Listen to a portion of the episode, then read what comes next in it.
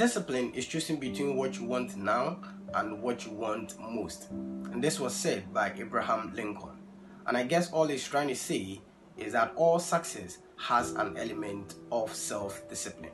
Whether it is success in ministry, success in academia, success in leadership, success in politics, success in business, success in marriage and relationship, and so on.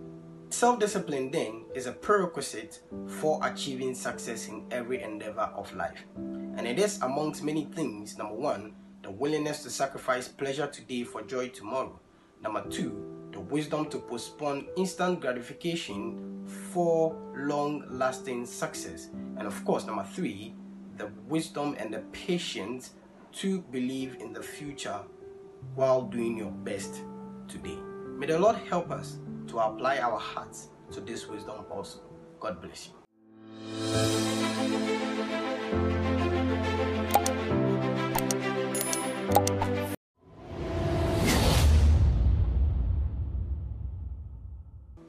According to Plato, the first and best victory is to conquer self. Admittedly, victory is sweet, success is desirable, and fulfillment is admirable. But all of these are the result of a confluence of commitments, one of which is self discipline.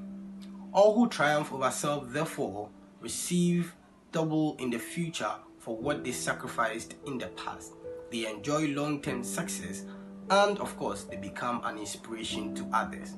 Therefore, if you want to receive double in the future, if you want to enjoy long term success, and if you want to become an inspiration to others, then you have to learn to discipline yourself because that is one of the ways to achieve all these results and more. God bless you.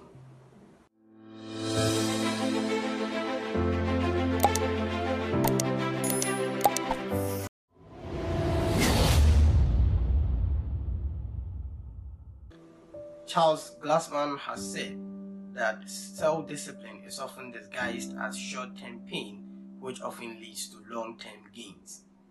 It is interesting to know that self discipline at the time it is being practiced isn't the sweetest of feelings, it isn't the easiest of choices to make, and it doesn't seem to be the quickest way to success.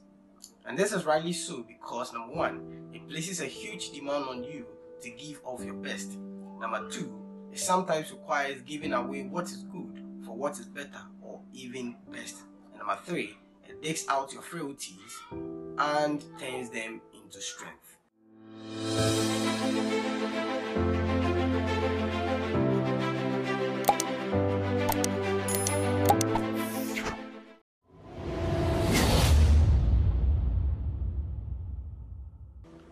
Self discipline is an art that must be mastered by all who desire to become successful and great in life.